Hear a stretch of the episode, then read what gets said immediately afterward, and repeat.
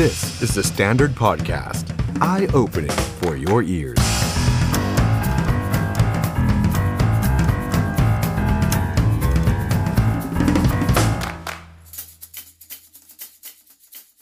สวัสดีครับ ต้อนรับทุกท่านเข้าสู่รายการ The Standard Now กับผม ออฟชัยนนท์ หานคีรีรัตน์ครับ ผู้ชมครับวันนี้เรามาเจอกัน วันอังคารที่ 27 มิถุนายน 2566 นะครับ อยู่ด้วยกันหลากหลายช่องทางเช่นเคยนะครับ แฟนเพจ Facebook YouTube แล้วก็ TikTok ของ The Standard นะครับ ใครรับชมอยู่ทางไหนบ้าง แสดงตัวกันหน่อยครับ คอมเมนต์มาคุยกันหน่อยครับ ไม่อยากจัดรายการคนเดียวมันเหงาฮะ อยากจะมีคนมาช่วยจัดรายการด้วยนะครับ เพราะฉะนั้นฝากกดไลค์ กดแชร์ กดติดตาม ส่งของขวัญ ส่ง Super Thanks Super Chat ให้กับเราได้นะครับ วันนี้แน่นอนนะครับว่าประเด็นใหญ่ของเราก็ยังอยู่ที่เรื่องของการเมือง โดยเฉพาะประเด็นร้อนฉ่าในช่วงเย็นที่ผ่านมาหลังจากที่ทางฝั่งของเพื่อไทยเขาได้มีมติออกมาแล้วนะครับว่า จะไม่ยกเก้าอี้ประธานสภาให้กับพรรคก้าวไกลนะครับโอเคครับก่อนหน้านี้เนี่ยทางกรรมการบริหารแล้วก็คณะเจรจาเนี่ยมีมติว่าจะยกให้ แต่สสของพรรคไม่ยอมฮะแล้วก็กลายเป็นมติพักล่าสุดออกมาว่าไม่ให้แล้วครับ คุณผู้ชมคิดเห็นอย่างไรเกี่ยวกับประเด็นนี้นะครับ ก็ลองแสดงความคิดเห็นแลกเปลี่ยนกันมาได้ เอาอย่างนี้แล้วกันนะครับ ผมขออนุญาตตั้งโหวตไว้กว้างๆนะครับว่า ใครคิดว่าประธานสภาควรเป็นของก้าวไกลกด9ฮะใครคิดว่าประธานสภาควรเป็นของก้าวไกลกด 9 ใครคิดว่าประธานสภาควรเป็นของพรรคเพื่อไทย แบบที่เพื่อไทยแถลงวันนี้กดหนึ่งฮะอะ ใครคิดว่าประธานสภาควรเป็นของก้าวไกลกดเก้าใครคิดว่าควรเป็นของเพื่อไทยกดหนึ่งนะครับ ขออนุญาตดูเสียงในไลฟ์ของเราหน่อยแล้วกันนะครับ ว่าแต่ละท่านคิดเห็นอย่างไรนะครับ โอ้ส่วนใหญ่เก้านะฮะอะหนึ่งมีครับหนึ่งมี แต่ส่วนใหญ่จะเก้านะครับอ่านะฮะเนี่ยอยากทราบความเห็นของทุกๆท่านเลยนะครับ ว่าคิดเห็นอย่างไร ตำแหน่งเก้าอี้ประธานสภาควรเป็นของก้าวไกลหรือเพื่อไทย เพราะว่าเพื่อไทยเขาบอกว่าเขาไม่ยอมนะครับอ้าวแต่นอกเหนือจากนั้นยังมีประเด็นที่เราต้องมาคุยกันก็คือวันนี้เนี่ยคุณพิธาลิมเจริญรัตหัวหน้าพรรคก้าวไกล ออกมาบอกว่า เสียงของสวรวมได้เกิน 376 แล้ว มั่นใจว่าจะเป็นนายกรัฐมนตรี เพราะฉะนั้นเดี๋ยวเราจะมาคุยกับแขกรับเชิญของเราสองท่านในค่ำคืนนี้ เป็นนักวิชาการด้านกฎหมาย ที่เราจะมาคุยกันนะครับว่าโอเคแหละคุณพิธาบอกว่ารวมเสียงสวได้ครบได้เกิน แต่ทางมันจะสะดวกแบบที่แฟนๆของก้าวไกลหวังใจเอาไว้หรือเปล่า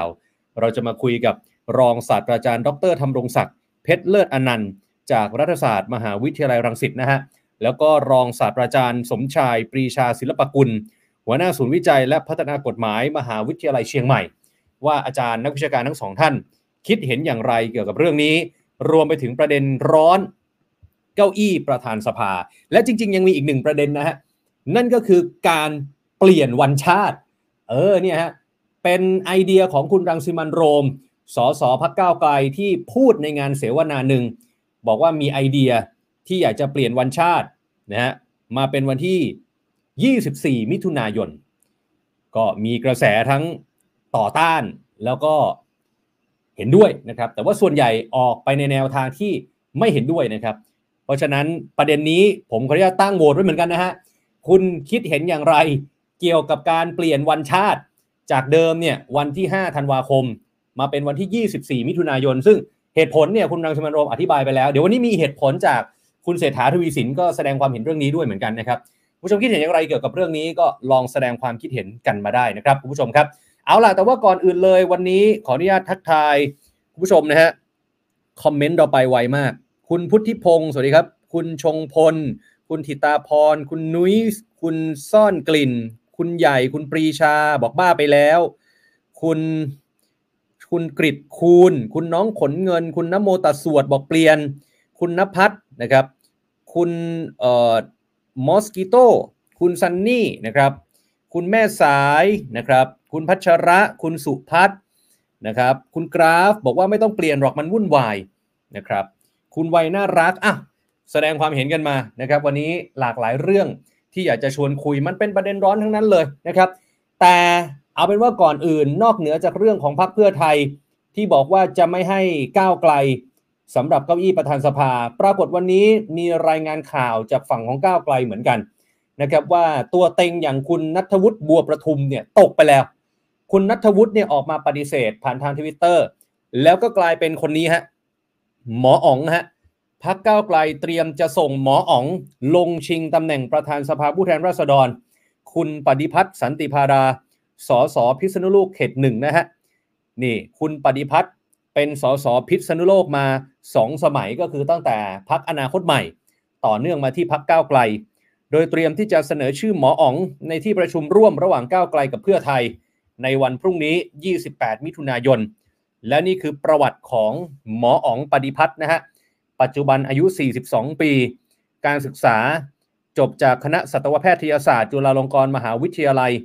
แล้วไปจบปริญญาโทที่ประเทศสิงคโปร์ ประสบการณ์ทำงานเป็นสัตวแพทย์แน่นอนแล้วฮะ และเป็นเลขาธิการสมาคมนักศึกษาคริสเตียนไทย ประสบการณ์ทางการเมือง ชนะการเลือกตั้งสองครั้ง และเป็นประธานคณะกรรมการ การพัฒนาการเมืองการสื่อสารมวลชน และการมีส่วนร่วมของประชาชนสภาผู้แทนราษฎรนี่ฮะอะนี่คือฝั่งของก้าวไกลที่โอเคแหละแม้ว่าเพื่อไทยเขาจะออกมาบอกว่าไม่ยกให้ แต่ก้าวไกลก็เตรียมหมออ๋องในการเสนอไว้แล้วนะครับคุณผู้ชมครับ ส่วนอีกหนึ่งเรื่องก็คือกรณีวิบากกรรมของคุณพิธาลิมเจริญรัตทั้งเรื่องถือหุ้นสื่อเรื่องอะไรต่างๆ นานา ล่าสุดเนี่ยมันมีอีกหนึ่งประเด็นที่มีคนไปร้องมาหลายรอบ ก็คือกรณีคุณพิธาใช้มาตรา1นึในการหาเสียง เมื่อวานนี้ครับสารรัฐธรรมนูญประชุมปรึกษาคดี ก็คือกรณีที่คุณธีรยุทธ์สุวรรณเกษรขอให้สารรัฐธรรมนูญเนี่ยวินิจฉัยตามรัฐธรรมนูญ 49 มาตรา 49 นะฮะ ว่าการกระทำของคุณพิธาลิ้มเจริญรัตหัวหน้าพักเก้าไกล และพักเก้าไกล ที่เสนอร่างพรบแก้ไขเพิ่มเติมประมวลกฎหมายอาญา เพื่อยกเลิกประมวลกฎหมายอาญามาตรา112โดยใช้เป็นนโยบายในการหาเสียง และยังคงดำเนินการอย่างต่อเนื่อง เป็นการใช้สิทธิ์ หรือเสรีภาพเพื่อล้มล้างการปกครอง ในระบอบประชาธิปไตยอันมีพระมหากษัตริย์ทรงเป็นประมุขตามรัฐธรรมนูญมาตรา 49 วรรคหนึ่งหรือไม่ นี่ฮะ แล้วทีนี้ปรากฏว่าผลการพิจารณาเนี่ยคุณผู้ชมดูด้านล่างนะฮะ สารรัฐธรรมนูญเนี่ยมีมติให้สอบถามอายการสูงสุด ว่ามีคำสั่งรับหรือไม่รับดำเนินการตามที่ร้องขอ หากมีคำสั่งรับคำร้องขอดำเนินการแล้วอย่างไร และผลการดำเนินการเป็นอย่างไร ให้แจ้งต่อสารรัฐธรรมนูญภายใน 15 วัน นับตั้งแต่วันที่ได้รับหนังสือนี้ หนังสือนี้ก็คือลงวันที่เมื่อวานนะฮะเพราะฉะนั้นมีเวลาอีกสักประมาณ 2 สัปดาห์ที่เราจะได้รู้กัน ทีนี้หลายคนสนใจว่าเอ๊ะคุณธีรยุทธ์ สุวรรณเกษรที่ร้องเรื่องนี้นี่เป็นใคร แล้วร้องมาแล้วกี่ครั้ง เท่าที่ผม search ประวัติดูคร่าวๆ คุณธีรยุทธ์สุวรรณเกษรเนี่ยพบว่าเคยเป็นอดีตทนายความของอดีตพระพุทธอิสระนะฮะอันเนี้ยประวัติที่เด่นๆ คืออันนี้เลยนะครับ แล้วก็ไทม์ไลน์ที่อยู่ที่หน้าจอ นี่คือไทม์ไลน์ของคุณธีรยุทธ์ที่ไปร้องนโยบายการแก้มาตรา112 ของพรรคก้าวไกลว่าล้มล้างการปกครองหรือไม่ ไล่มาตั้งแต่ 22 พฤษภาคม ไปร้องประธานกกต ให้สั่งให้คุณพิธาและพรรคก้าวไกลยกเลิกนโยบายการแก้ 112 30 พฤษภาคม ไปร้องอัยการสูงสุด ให้สั่งคุณพิธาและก้าวไกลยกเลิกนโยบายการแก้ 112 ไม่พอฮะ 16 มิถุนายน ไปร้องศาลรรัฐธรรมนูญเรื่องเดิม แล้วล่าสุด 26 มิถุนายนก็คือที่ผมอ่านไปเมื่อสักครู่นี้ ถ้าไปดูตามนี้ หลายคนก็จะเกิดความสงสัยขึ้นมาว่า เฮ้ยทำไมร้องได้เยอะจังทำไมร้องเก่งทำไมถึงมีช่องให้ร้องเยอะแยะ คุณผู้ชมครับ ถ้าไปดูตามมาตรา 49 จะเห็นว่ากฎหมายเนี่ยนี่ฮะเปิดช่องให้ผู้ร้องสามารถร้องต่ออายการสูงสุด เพื่อร้องขอให้สารรัฐธรรมนูญ วินิจฉัยสั่งการให้เลิกการกระทำดังกล่าวได้ เห็นไหมฮะ และถ้าเกิดว่าอายการสูงสุดมีคำสั่งไม่รับดำเนินการตามที่ร้องขอ หรือไม่ดำเนินการภายใน 15 วัน ผู้ร้องเนี่ยจะยื่นคำร้องโดยตรงต่อสารรัฐธรรมนูญก็ได้อีกเห็นไหมฮะคือมันมีช่องให้คุณธีรยุทธ์ได้ยื่นได้ร้อง เพราะฉะนั้นเขาไม่ได้ทำอะไรผิดนะ อันนี้ถ้าว่าว่ากันตามตัวบทกฎหมาย เห็นไหมเขาก็ร้องตามช่องทางที่เขามีสิทธิ์ตามกฎหมาย เนี่ยฮะคุณผู้ชม ทีนี้เรื่องนี้นักข่าวก็ไปถามอาจารย์วิษณุเครืองาม รองนายกรัฐมนตรีฝ่ายกฎหมาย แต่ดูเหมือนวันนี้อาจารย์วิษณุไม่ค่อยอยากจะพูด รอบก่อนพูดไปแล้วแหมมันโดนจับประเด็นโดนโยง แล้วก็มีพูดผิดพูดถูก รอบนี้ดูไม่ค่อยอยากตอบ นักข่าวถามอาจารย์วิษณุฮะหากศาลมีทางเลือกที่จะไม่รับคำร้องเนี่ย ตกลงมีหรือไม่มี อาจารย์วิษณุบอกว่าเป็นไปได้ นักข่าวถามว่าเป็นเพราะว่าศาลไม่มีทางเลือกหรือเปล่า อาจารย์บอกว่าไม่ใช่มีทางเลือก นักข่าวถามต่อว่า แล้วถ้าเกิดว่าแอร์การสูงสุดไม่รับคำร้องเนี่ยผู้ร้องก็คือธีรยุทธ์เนี่ยยังสามารถใช้ช่องตามมาตรา 49 ที่เมื่อกี้ผมอ่านให้ฟังเนี่ยยื่นตรงไปที่ศาลรัฐมนูญได้อีกหรือไม่ อาจารย์วิษณุบอกว่าศาลจะรับก็ได้ หรือไม่รับก็ได้ แล้วถ้าเกิดว่าศาลรับก็ไม่ได้มีผลกับการโหวตเลือกนายกรัฐมนตรี เพราะมันเป็นเรื่องของพรรคก้าวไกล ไม่ใช่เรื่องตัวบุคคล แล้วก็ไม่มีเรื่องของการให้หยุดปฏิบัติหน้าที่ ส่วนมันจะส่งผลต่อการเมืองในการโหวตเลือกนายกในอนาคต เพราะว่าเกี่ยวกับ1นึหรือไม่ อันนี้หมายถึงว่าก็จะมีการอ้าง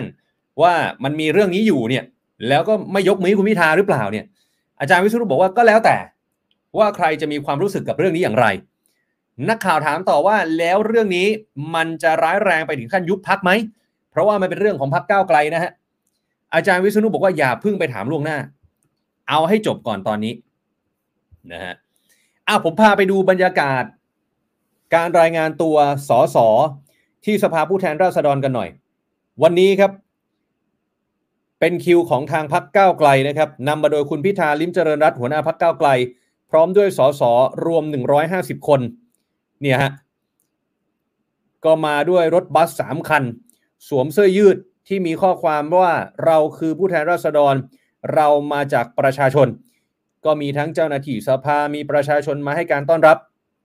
ก็หายละจากโควิด -19 เนี่ยฮะแล้วก็บอกด้วยว่าที่เลือกวันนี้ก็คือ 1 แข็งแรงแล้ว 2 ก็คือ 27 มิถุนายน มีความสำคัญกับประวัติศาสตร์ชาติไทยพอสมควร แล้วคุณพิธาก็บอกว่ารอบนี้พักก้าวไกลเนี่ยได้ที่นั่งสอสอมากกว่าเดิม 2 เท่า แต่ไม่ใช่สาระสำคัญกับการทำงานให้สมกับที่ได้รับเลือกมา และไฮไลท์มันอยู่ตรงนี้ฮะวันนี้คุณพิธาได้พูดถึงกรณีที่มีสวหลายคนออกมาบอกว่าจะไม่โหวตคุณพิธาเป็นนายก สวบางท่านบอกว่า มีสวที่จะยกมือให้คุณพิธาห้าคน คุณพิธาบอกอย่างนี้ฮะเท่าที่ได้คุย มีสวหลายท่าน จะใช้หลักการในการโหวตเลือกนายกตามบรรทัดฐานเดิมเมื่อปี 62 ก็คือใครที่รวมเสียงในสภาล่างก็คือสสได้มากกว่า 250 เสียง ก็จะไม่ฝืนมติของสภาล่างที่เป็นมติที่มาจากประชาชน เพราะฉะนั้นถ้าบรรทัดฐานเป็นแบบนี้ คุณพิธามั่นใจว่าภาพรวมสว 250 คนจะเป็นไปตามหลักการ แล้วถ้าเกิดว่ายึดตามหลักการ ก็ไม่มีอะไรที่น่ากังวลใจ รวมไปถึงประเด็นการแก้ไขมาตรา112ที่คุณพิธาก็บอกว่า พักพูดเอาไว้ตั้งแต่ก่อนเลือกตั้ง แล้วก็พูดชัดเจน ว่าแก้ไขคือแก้ไขไม่ใช่ยกเลิก ตัวเลขสวที่จะยกมือคุณพิธา คุณพิธาบอกว่าเพียงพอที่จะทำให้ผมเป็นนายกฟังชัดๆฮะผมคิดว่าการแก้ไขมาตรา1นึก็เป็นสิ่งที่เราพูด ในก่อนที่จะมีการเลือกตั้งคือในเกือบทุกวิธีดีเบต แล้วเราก็ได้พูดกันชัดเจนให้ตกผลึกว่าการแก้ไขมาตรา1นึเนี่ยเป็นสิ่งที่น่าจะเป็นทางออกให้กับสังคมไทย เพราะในช่วงที่ผ่านมาเนี่ยการใช้มาตรา1นึในการที่จะเอามาเป็นเครื่องมือทางการเมือง ในการรังแกคนแห่งต่างรวมถึงเยาวชนตามคำถามเมื่อกี้นี้ด้วยเนี่ยไม่ได้เป็นผลดีกับสถาบันใดเลย แก้ไขก็คือแก้ไขนะครับ ไม่ใช่ยกเลิกเป็นต้นอะไรอย่างนี้เนี่ยก็เท่าที่ได้คุยกับผู้ที่สภาแล้วก็ ผู้คนหลายฝ่ายเนี่ยก็ทำให้เขาเข้าใจมากขึ้นนะครับว่าการที่เราจะรักษาระบบประชาธิปไตยมีพระมหากษัตริย์ทรงเป็นประมุขเนี่ยมันก็ต้องประมุขเนี่ยก็ต้องมีการปรับเปลี่ยนให้ให้เหมาะกับประเทศไทยในยุคที่เปลี่ยนผ่านไปเรื่อยๆ ตรงนี้ก็ทำความเข้าใจกันดีมากขึ้นไม่น่าจะเป็นอุปสรรคไปอย่างใดครับเนี่ยครับคุณผู้ชมครับ ทีนี้นักข่าวก็ถามต่อว่า แล้วถ้าเกิดมีเงื่อนไขที่ทำให้คุณพิธาไปไม่ถึงการเป็นนายกจะทํำยังไง คุณพิธาตอบกลับว่าก็เป็นสิ่งที่น่ากังวลใจเหมือนกัน เพราะว่าเหมือนกับการเอาเสียงที่มาจากการเลือกตั้ง มาปะทะกับสถาบันโดยตรง ซึ่งเป็นสิ่งที่ไม่เหมาะสมและอันตราย เพราะฉะนั้นอย่าเอาเรื่องนี้มาเป็นข้ออ้าง มันยังมีอีกหลายเรื่องที่เราเห็นตรงกันที่ต้องบริหารจัดการ ทั้งในเรื่องของนิติบัญญัติและรัฐสภานะฮะจริงๆแล้วมันมีประเด็นอีกหนึ่งเรื่องที่นักข่าวถามคุณพิธาหลังจากที่วันนี้คุณพิธาไปลงพื้นที่ ก็คือกรณีปมประธานสภาที่เพื่อไทยถแถลงวันนี้เนี่ยคุณพิธาไม่ตอบนะฮะคุณพิธางดตอบนะฮะบอกว่ายังไม่รู้รายละเอียดที่เพื่อไทยถแถลง เพราะฉะนั้นก็เลยยังไม่ตอบนะครับอะเพราะฉะนั้นไปดูเพื่อไทยกันหน่อยว่าวันนี้เพื่อไทยว่าอย่างไร วันนี้ครับที่พักเพื่อไทยคุณหมอชนน่านสีแก้วหัวหน้าพักพร้อมกับอีกหลายท่านเลย ได้ถแถลงข่าวหลังประชุมกรรมการบริหารพักและสสพักกรณีประธานสภาผู้แทนราษฎร ปรากฏว่าพักเพื่อไทยครับ ยังมีเป้าหมายเดิม ก็คือสนับสนุนให้คุณพิธาหัวหน้าพักเก้าไกลเนี่ยเป็นนายกรัฐมนตรีคนที่ 30 แต่ตำแหน่งประธานสภา พักเพื่อไทยเห็นความจำเป็นที่ต้องนำมาพูดคุยกันในที่ประชุม และพักเพื่อไทยได้ข้อสรุปมาแบบนี้นะฮะ ก็คือว่าเพื่อไทยกับก้าวไกล แบ่งกันไปตามโคต้าคือ 14 รัฐมนตรี บวกกับอีกหนึ่งบวกหนึ่งหมายถึง ฝั่งของก้าวไกลก็คือบวกหนึ่งนายก ฝั่งของเพื่อไทยคือบวกหนึ่งประธานสภา แปลว่าไม่ให้ฟังคุณหมอชนน่านครับ ทางกรรมการบริหาร หลังจากฟังคณะกรรมการเจรจาได้นำเสนอแล้วเนี่ยกรรมการบริหารมีความเห็นว่าควรยืนในหลักการ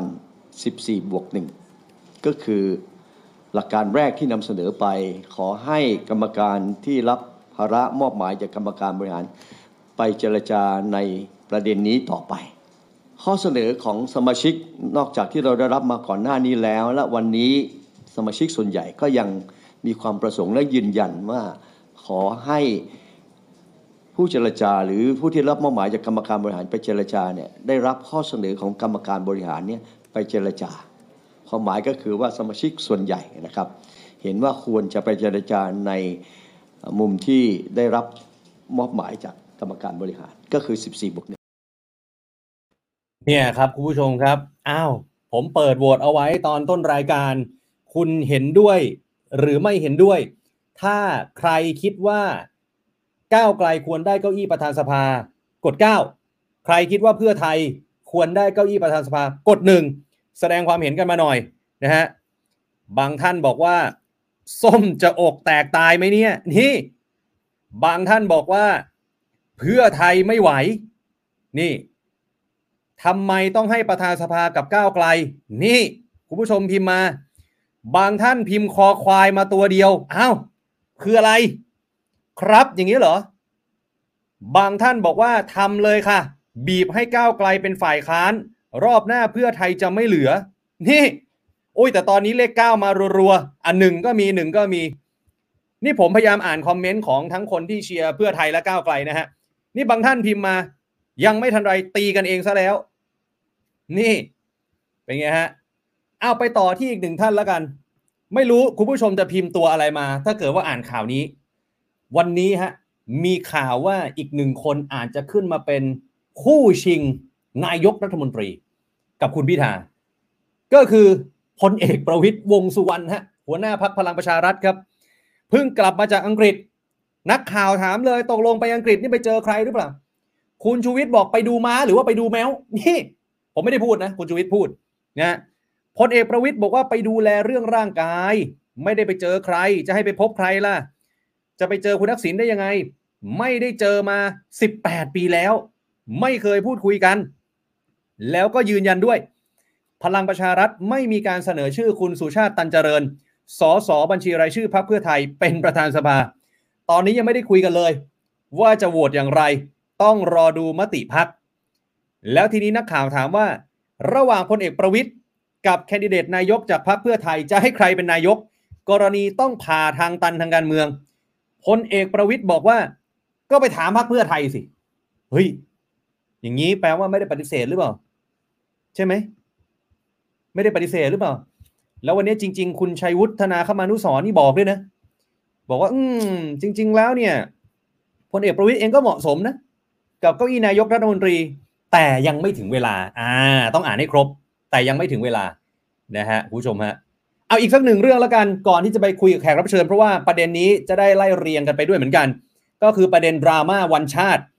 วันนี้คุณเศรษฐาทวีสินนะฮะแคนดิเดตนายกรัฐมนตรีของเพื่อไทย ให้สัมภาษณ์ถึงกรณีที่คุณรังสิมันโรม จากก้าวไกลเนี่ยได้พูดเอาไว้ในวงเสวนา ว่าเสนอเปลี่ยนวันชาติจาก 5 ธันวาคมเป็น 24 มิถุนายน คุณเศรษฐาบอกว่าวันชาติเป็นวันเดิมดีอยู่แล้ว จะมามองปัญหาการเปลี่ยนวันชาติทำไม เพราะไม่ได้ช่วยให้ชีวิตประชาชนดีขึ้น ประชาชนเลือกมาไม่ได้มาเลือกมาต้องมาทำในสิ่งที่ทำให้เกิดความขัดแย้ง เอาเวลาไปทำงานเพื่อปากท้องประชาชนดีกว่า จะได้อยู่เย็นเป็นสุข นี่ฮะ นี่ก็เป็นอีกหนึ่งประเด็นร้อนคุณผู้ชมครับ ลองแสดงความเห็นกันมาหน่อย เปลี่ยนวันชาติดีไหมฮะ หรือว่าจะเอายังไง เห็นด้วยหรือไม่เห็นด้วย วันนี้เราเปิดพื้นที่ให้คุณผู้ชมมาคอมเมนต์กันคุณผู้ชมที่รับชมอยู่ในขณะนี้ประมาณ 1 0,000 ท่านนะฮะ แลกเปลี่ยนกันมาได้ฝากกดไลค์กดแชร์กันด้วย เอาล่ะวันนี้เราจะมาคุยกันหน่อยครับกับแขกรับเชิญท่านแรก รองศาสตราจารย์สมชายปรีชาศิลปกุลครับ หัวหน้าศูนย์วิจัยและพัฒนากฎหมาย มหาวิทยาลัยเชียงใหม่ครับอาจารย์สมชายสวัสดีครับ ครับสวัสดีครับ ครับอาจารย์ครับ ประเด็นที่คุยกับอาจารย์เนี่ยไม่ใช่ข่าวที่ผมเพิ่งเล่าไปนะฮะขออนุญาตย้อนกลับไปครับในเรื่องของในมุมกฎหมายแล้วกันครับอาจารย์ หลังจากที่ศาลรัฐธรรมนูญเนี่ยสั่งให้ทางอายการสูงสุด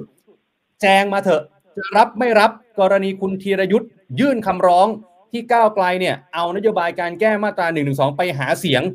แล้วให้อสสเนี่ย ชี้แจงมาภายใน 15 วัน เรื่องนี้อาจารย์มองยังไงฮะก็มีสองเรื่องนะครับ ผมคิดว่าคือเอ่อเรื่องแรกเนี่ย ประเด็นเรื่องอำนาจหน้าที่เนี่ย ผมคิดว่าอสสคือเวลาคือเราทุกคนสามารถไปยื่นเรื่องอสสได้เพื่อให้อายการเนี่ยส่งต่อไปที่ศาลรัฐธรรมนูญนะครับครับนี่หมายความว่าถ้าเขารับแล้วเขาจะทำงานไม่ทำงานตอบยังไง นี่เป็นเรื่องที่ผมคิดว่า เป็นเรื่องที่อืมอายการสามารถดำเนินการได้ด้วยตนเองนะครับ แต่นี้ครับกับอีกเรื่องหนึ่งเนี่ยคือผมเชื่อเรื่องเรื่องที่น่าจะเป็นเรื่องสำคัญคือเรื่องดูเหมือนว่าอ่าคนก็จะรู้สึกว่าเอ๊ะอ่าการแก้ไขมาตราหนึ่งสองเป็นเรื่องอะไรล่ะ เป็นเรื่องห้ามแตะต้องอะไรประมาณแบบเนี้ยนะครับอ่าเพราะเข้าใจว่าคนที่ไปยื่นก็คือหมายความว่าการยื่นหนึ่งสองเนี่ยอ่าหลายคนก็ไปเหมือนว่าจะเป็นการ นำไปสู่การเปลี่ยนแปลงการปกครองรับบอบประชาธิปไตยมีพระมหากษัตริย์เป็นประมุขอะไรประมาณเนี้นะครับครับ ซึ่งผมรู้สึกว่าเอออันนี้ก็เป็นเรื่องที่ก็เป็นเรื่องที่ ก็ชวนให้ประหลาดใจประมาณแบบนี้ดีกว่านะครับ เพราะว่าอืมเบื้องต้นเนี่ยคือถามผมเนี่ย ครับเอาเขาจริงกฎหมายอะไรมันแก้ได้หมดแหละอ่าอ่าหนึ่งหนึ่งสองเป็นมาตราเดียว เป็นหนึ่งในมาตรานับร้อยมาตราของประมวลกฎหมายอาญาซึ่งกฎหมายอาญาเนี่ยมันก็เขียนโดยฝ่ายนิติบัญญัติครับ เพราะฉะนั้นคือถามว่าถ้าเกิดพรรคก้าวไกลเขาจะเสนอนโยบายว่าเขาจะไปแก้หนึ่งหนึ่งสองใช่ไหมครับ แล้วคือสมมุติว่าถ้าเกิดสมมติเปิดสภาขึ้นมาเนี่ย ไม่ว่าจะเป็นรัฐบาลหรือไม่ก็ตามเนี่ยสมมติถ้าเกิดพรรคก้าวไกลเขาบอกว่าเขาจะเสนอ ยัตติให้มีการแก้ไขมาตราหนึ่งสองผมก็ไม่ได้เป็นเรื่องแปลกประหลาดอะไรนะครับ ก็ไปเถียงกันนะครับ ว่าเห็นด้วยไม่เห็นด้วยหรือว่าจะแก้ไขหรือไม่แก้ไขประเด็นยังไงนะครับ อันนี้ก็เป็นเรื่องที่สามารถถกเถียงกันได้นะครับ อืมอืมอืมครับครับทีนี้อาจารย์ครับก็มีคนไปจับสังเกตจาก ถ้อยคำให้สัมภาษณ์ของอาจารย์วิษณุเครืองามรองนายกรัฐมนตรีนะฮะที่ที่บอกว่าเรื่องนี้ไม่กระทบกับการโหวตเลือกนายกรัฐมนตรี แต่ทีนี้คนก็เลยสงสัยต่อฮะว่าอ้าวแล้วถ้าสมมตินะฮะว่า ถ้าอัยการสูงสุดแจ้งมาว่ารับไม่รับหรือยังไงเนี่ยสมมุติถ้ารับเออมันจะส่งผลยังไง เพราะว่าดูเหมือนตอนนี้ทางอสสเองก็ตั้งคณะทำงานพิจารณาแล้ว มันจะกระทบอะไรบ้างล่ะครับ ถ้าอย่างนั้น ผมคิดว่าตอนนี้เนี่ยไม่ไม่น่าจะส่งผลกระทบเลยนะครับ ผมคิดว่าอ่าอืมกระบวนการทางสภาก็เดินหน้าต่อไปนะครับครับ กระบวนการทางสภาก็จัดตั้งก็เลือกประธานรัฐสภานะครับ แล้วหลังนั้นก็จัดตั้งรัฐบาลกันนะครับ แล้วก็เสนอชื่อนายกนะครับ ผมครับคิดว่าในกระในขั้นตอนนี้ยังไม่น่าจะเป็นปัญหาที่ทำให้การจัดตั้งรัฐบาลจะสะดุดอะไรขึ้นนะครับ โดยเฉพาะยิ่งกับพรรคก้าวไกลนะครับ ผมก็เดินไปตามปกติครับ เพราะว่าครับสมมติว่าถ้าเกิดยื่นเรื่องไปเนี่ย อืม สารรัฐธรรมนูญไม่มีสิทธิ์มาสั่ง ยังไม่มีไม่มีไม่มีบทบัญญัติทางรัฐรัฐธรรมนูญทางมาตราไหนที่มาบอกว่าห้ามเสนอชื่อคุณพิธาเป็นนายกรัฐมนตรีไม่มีนะครับโอเคยกเว้นว่าหลังจากถ้าเกิดดำรงตำแหน่งอะไรไปแล้วเนี่ยอ่าอันนี้ก็เป็นอีกเรื่องหนึ่งซึ่งแยกต่างหากออกไปนะครับ ครับ อืมอืมอืมถ้าอย่างนั้นแล้วเนี่ยเอ่อพอเมื่อสักครู่นี้ที่ผมเล่าเรื่องมาตรา 49 ไปเนี่ยฮะที่มันเปิดช่องเอาไว้ให้คนได้ยื่นเรื่องร้องเนี่ยเอ่อคนก็ถามมาเยอะฮะอาจารย์ว่า ไอ้แบบนี้มันปกติหรือเปล่า เพราะว่าถ้าไปดูไทม์ไลน์คุณธีรยุทธ์เนี่ยก็คือร้องไปทุกที่เลยฮะตั้งแต่พฤษภาคมจนมาถึงมิถุนายนอย่างเงี้ยฮะแล้วแบบนี้มันไทม์ไลน์มันก็พอดิบพอดีกับการที่จะโหวตเลือกนายกอย่างเงี้ยฮะอาจารย์เขาก็เลยมองว่าเอ๊ะตรงนี้มันช่องนี้มันโอเคไหมไอช่องทางกฎหมายตรงเนี้ยฮะคือคือจริง ๆ คือถ้าเกิดจะพูดแบบนี้คือผมคิดไอกระบวนการ อ่ากระบวนการยื่นเรื่องต่อศาลรัฐธรรมนูญเนี่ยคือ โดยปกติก็จะมีช่องทางสองแบบแบบหนึ่งคือเปิดประชาชนยื่นได้โดยตรงครับแบบนี้ก็คือว่าต้องผ่านอ่าต้องผ่านองค์กรใดสักองค์กรหนึ่งเช่นองค์กรอิสระอันใดต่างๆแบบนี้นะครับอ่าครับแบบที่สองเขาคิดว่าจะมีองค์กรไม่ค่อยกันกรอง คือหมายความว่าเขาประมาณว่าไม่ให้ยื่นเรื่องแบบเลอะเทอะไปหมดเลยประมาณครับว่าถ้าเกิดเกิดให้ยื่นเรื่องต่อศาลรัฐธรรมนูญได้โดยตรงเนี่ย สมมุติถ้าเกิดลองคิดนะครับถ้าเกิดมีคนตั้งแต่ประมาณสักหมื่นคนไปยื่นเรื่อง โดยตรงนั่นสิต่อศาลรัฐธรรมนูญเนี่ยศาลรัฐธรรมนูญต้องทำอะไรครับ เพราะฉะนั้นเขาจะมีกระบวนการให้กลันกรอง ซึ่งอ่าอันเนี้ยผมเชื่อที่ผ่านมาเนี่ยไอ้องค์กรที่ทำหน้าที่กลั่นกรองของเราเนี่ย มันทำหน้าที่ตรงไปมามากน้อยขนาดไหน เพราะว่าคือมาถึงนาทีเนี้ยผมคิดว่าเราก็คงพอจะเห็นกันนะครับ ว่าจริง ๆ ในช่วงประมาณสิบปีผ่านมาเนี่ย มันก็กลายเป็นว่าไอ้การยื่นเรื่องกับสามนูนมันกลายเป็นช่องทางหนึ่งในการคล้ายๆว่าเตะตัดขา เตะตัดขากระบวนการของระบอบประชาธิปไตยนะครับ คือคือว่าจะมีคนจำนวนที่ก็ยื่นนะครับ แล้วองค์กรที่ทำทำหน้าที่แทนที่จะกลั่นกรองก็ไปแต่กลั่นกรองแล้วก็ยื่นต่อไป แล้วก็ส่งไปให้ศาลรัฐธรรมนูญนะครับทำหน้าที่ตัดสินนะครับ ซึ่งครับคำตัดสินจำนวนมากก็เกิดคำถามหรือข้อสงสัยขึ้นมาอีกครับเพราะฉะนั้นคือมันก็เลยถูกมองไว้แบบเนี้ยมันเป็นกระบวนการแบบ แบบรับเลยลูกระนาดอะนะครับ มีนักร้องนะมีองค์กรส่งต่อแล้วสารรัฐธรรมนูญก็รับลูกต่อไป ซึ่ง ไอเนี่ยแบบเนี้ยผมคิดว่านี่เป็นเป็นเรื่องที่มัน มันเป็นปัญหาทั้งระบบอะนะครับ ผมคิดว่า ครับ ซึ่งเป็นเรื่องที่ผมแก้เนี่ยไอเนี่ยเป็นเรื่องที่เป็นเรื่องที่จริง ๆ มันต้องถูกสังคายนานะครับ เพราะฉะนั้นในที่เวลาอืมมีคนเสนอว่าเฮ้ยมันควรต้องมีอ่าการแก้ไขรัฐธรรมนูญหรือเพื่อจัดการกับไอ้พวกเนี้ยผมคิดว่านี่เป็นเรื่องสำคัญนะครับ เพราะว่าในรอบหลายปีที่ผ่านมาเราเห็นได้ชัดว่ามัน เอ่อจะพูดไงดีคือดูเหมือนว่า ไอ้กระบวนการยุติธรรมที่มันออกแบบมาเนี่ย มันไว้ใช้สำหรับเล่นงานกับฝ่ายที่ดูเหมือนว่าอ่าผลักดันเพื่อต่อสู้ให้เกิดความเป็นประชาธิปไตยมากขึ้นอะไรประมาณแบบนี้นะครับ อืมครับครับครับถ้าอย่างนั้นครับคืออาถ้าจารเกิดย์เราดูเนี่ยคือหมายว่าถ้าเกิดพอพอไปร้องฝ่ายที่ฝ่ายที่ดูเหมือนว่าไปกับคณะรัฐประหารฝ่ายที่ไปกับอำนาจนิยมอะคำร้องพวกนั้นตกหมดแล้วครับ ครับ ซึ่งมันเป็นใช่ฮะปัญหาผมเชื่ออันนี้ปัญหาใหญ่เลยนะครับ เพราะว่าหมายความว่าบัตรนี้ ไอ้กระบวนการที่แทนที่มันจะยุติ แล้วทำให้คนรู้สึกว่า เออ มันพอมีความเป็นธรรมอยู่เนี่ยมันกลายเป็นว่า อ๋อ ให้ดูว่าใครร้องร้องใครอืมอืมอืมแล้วก็พอจะคาดเดาหรือทำนายผลได้โดยไม่เกี่ยวกับหลักกฎหมายเลยซึ่งผมเชื่อที่เป็นเป็นปัญหาใหญ่มากนะครับ เป็นปัญหาที่ต้องคิดครับเพราะว่าไม่งั้นเนี่ยผมเชื่อกระบวนการยุติธรรมแบบนี้มันอยู่ไม่ได้หรอกครับ ครับครับอะครับ อาจารย์ครับ อีกประเด็นหนึ่งก็คือว่าอย่างอย่างกรณีนี้เนี่ยเอ่อมันก็ต้องไปดูกันนะฮะว่ามันเป็นการล้มล้างการปกครองหรือเปล่า ทีนี้สิ่งที่ผมอยากถามอาจารย์คือว่าหลายคนก็ถามกันเข้ามาเยอะฮะว่าแล้วแบบไหน ในมุมของอาจารย์นะฮะที่มันจะเข้าข่ายไอ้คำว่าการล้มล้างการปกครองเนี่ย มันต้องเป็นลักษณะไหนฮะไอ้ที่ก้าวไกลเขายื่น แก้ไขหนึ่งหนึ่งสองเนี่ยว่าอบทลงโทษ เบาลงไม่ใช่ใครไปร้องก็ได้เนี่ย อันนี้มันจะเข้าเขาไหมแล้วถ้าอะไรมันถึงเข้าเขาจริงๆฮะอาจารย์ คือผมคิดว่าการยื่นกฎหมายแก้ไขกฎหมายเข้าไปในสภานะครับ ยังไงมันก็ทางเป็นการล้มล้างระบอบไปได้ เพราะว่าสิ่งที่เขาทำคือเขาก็ดำเนินการไปตามกระบวนการที่รัฐธรรมนูญมันรับรองเอาไว้คือหมายว่าอาจจะแก้กฎหมายก็เสนอเข้าสู่สภาอะไรแบบนี้นะครับ คือมันก็เป็นการดำเนินการตามกระบวนการของรัฐธรรมนูญเพราะฉะนั้นมันจึงมองไม่เห็นข้อเสนอแก้ไขหนึ่งหนึ่งสองเนี่ยอืมมันจะไป มันจะไปล้มล้างได้ยังไงนะครับ อันนี้ผมก็นึกไม่ออกแต่ถามว่าถ้าเกิดการกระทำแบบไหนที่เป็นการล้มล้าง ผมคิดว่าถ้าเกิดสมมติว่าอย่างเช่นไอ้ที่ล้มล้างการปกครองระบอบประชาธิปไตยเนี่ย คือถ้าผมพูดให้ง่ายสุดเนี่ย ผมคิดว่า เช่นคุณล้มเลือกตั้งอะ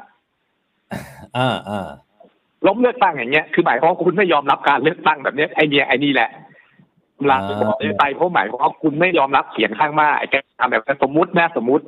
ถ้าเกิดมีพรรคการเมืองหรือกลุ่มการเมืองก็ได้ไม่จำเป็นต้องเป็นพรรคการเมืองกลุ่มการเมืองประกาศว่า เราไม่ยอมรับผลเลือกตั้ง ครับ เราจะล้มอืมผลของการเลือกตั้งไอ้แบบนี้แหละครับ แบบนี้แหละที่เรียกว่าล้มล้างประชาธิปไตยอย่างชัดเจนนะครับ ซึ่งจริงเมืองไทยก็เห็นมาแล้วนะครับไอ้นี่แหละไอ้นี่แหละแบบนี้แหละนี่มีมีคุณผู้ชมถามมาฮะอาจารย์ว่าการทำรัฐประหารนี่ถือว่าเป็นการล้มล้างการปกครองไหมฮะ เป็นจริงครับ ผมคิดว่าการลบล้างไอ้ การรัฐประหารเนี่ยมันเป็นการล้มล้างระบอบการปกครองเพราะคุณทำให้รัฐบาลฝ่ายบริหารและฝ่ายนิติบัญญัติเนี่ยมันสิ้นสภาพลงโดยที่ไม่ได้เป็นไปตามกลไกรัฐธรรมนูญ ซึ่งครับผมเข้าใจว่าคณะรัฐประหารเขาก็คงปัญหาเรื่องนี้นะครับ ส่วนใหญ่ก็จะออกอ่าพระราชอ่าออกกฎหมายนิรโทษกรรมตัวเองมา มายกโทษคือมายกโทษให้กับตัวเองซึ่งนี่เป็นเรื่องเป็นเรื่อง จริง ๆ เป็นเรื่อง เป็นเรื่อง เป็นเรื่องเป็นเรียกว่าไงส่งหน้าตะการของกฎหมายก็ได้ คือครับ ผมมีอำนาจออกกฎหมายแล้วผมก็ออกกฎหมายมาเพื่อประโยชน์ตัวผมเอง อืม แล้วมันก็ถูกรับว่าเป็นกฎหมาย ให้มีผลครับได้ ผมรู้สึกอันนี้เป็นเรื่องประหลาดซึ่งตักกะ อันนี้ผมคิดว่าเป็นปัญหาที่นักกฎหมายเองไม่พยายามจะจัดการกับปัญหานี้นะครับไปตักกะแบบนี้มันใช้ไม่ได้อืมอืมอืมอืมครับคือลองคิดรับง่ายๆผมมีผมยึดอำนาจเสร็จแล้วผมก็ออกกฎหมายเพื่อให้ผมได้ประโยชน์กับตัวผมเอง อืม แล้วเรายอมรับมันได้อย่างไรโอเค มันอาจจะยอมรับในช่วงที่เขามีอำนาจอยู่ อะไรล่ะ มีรถถังมีปืนจ่ออ่าคอหอยพวกเราอยู่ แต่ถ้าเกิดฟันที่เขาสิ้นอำนาจไปผมเชื่อกฎหมายพวกนี้มันไม่มีสถานะเป็นกฎหมาย มันเป็นแค่คำสั่งของ คือถ้าคุยแบบเป็นคำสั่งของโจรในช่วงเวลาหนึ่งนะครับ โอ้โหครับครับครับอาจารย์ครับ ถ้าอย่างนั้นขออีกนิดเดียวฮะอาจารย์ ขอย้อนกลับไปเรื่องของ1นึที่เมื่อสักครู่อาจารย์บอกว่าอะมันก็เป็นกฎหมายตัวหนึ่งที่ดูแล้วไม่เห็นจะเป็นการล้มล้างการปกครองใช่ไหมแต่ว่าเอ่อการที่แก้ไขเนี่ย หรือยกเลิกอะเอาแม้แม้ว่าจะไม่ใช่ยกเลิกนะ แม้กระทั่งแก้ไขเนี่ยก็มีคนจำนวนหนึ่งในสังคมไทยเนี่ยหลายท่านก็บอกว่าเขาไม่สบายใจ เพราะว่าเออคุณจะแก้ไขให้โทษเนี่ยมันเบาลงทำไม ในเมื่อสถาบันเนี่ยเป็นสิ่งที่คนไทยรักแล้วก็เคารพมาอย่างยาวนานอย่างเงี้ฮะอาจารย์อันนี้ความเห็นผมคือแบบนี้ถ้าสถาบันเป็นที่รักเคารพของคนในสังคมอย่างยาวนาน ยิ่งไม่ต้องกังวลต่อการแก้ไขเลยครับ ถูกครับต้องไหมครับ คือถ้าคิดในเชิงตรรกะ ก็สถาบันอืมเป็นที่เคารพใช่ไหมครับอาของประชาชนมาอย่างยาวนาน ก็ไม่จำเป็นต้องคนที่รักและเคารพสถาบันก็ไม่จำเป็นต้องเกรงกลัวอะไรนะครับ แต่คือที่ผมคิดว่าคนจำนวนไม่น้อยมองเห็นก็คือว่ามันมีการใช้กฎหมายเนี่ยกลั่นแกล้งผู้คนอย่างกว้างขวางนะครับ คือครับใครก็ได้ เอ่ออ ไปหาข้อความอะไรบางอย่าง ซึ่งบางทีมันก็ไม่เข้าข่ายเลยนะครับ หรือบางทีมันก็อาจจะเหลื่อมๆนะครับ แล้วก็ไปแจ้งความเจ้าหน้าที่ตำรวจนะครับ แล้วก็อืมทำให้คนจำนวนมากต้องแบบไปติดพันอยู่กับกระบวนการในทางศาลแบบเนี้ย บางคนก็ไม่ได้ประกันตัวต้องติดอยู่ในคุกเป็นเวลาเป็นปีๆแบบเนี้ยอย่างเช่นหรือจำนวนมากเราเห็นการกลันแกล้งอะประเภทอะไรล่ะ เออครับเห็นโพสต์ปุ๊บแล้วก็บินไปแจ้งความที่ปัตตานีหรือเนี้ย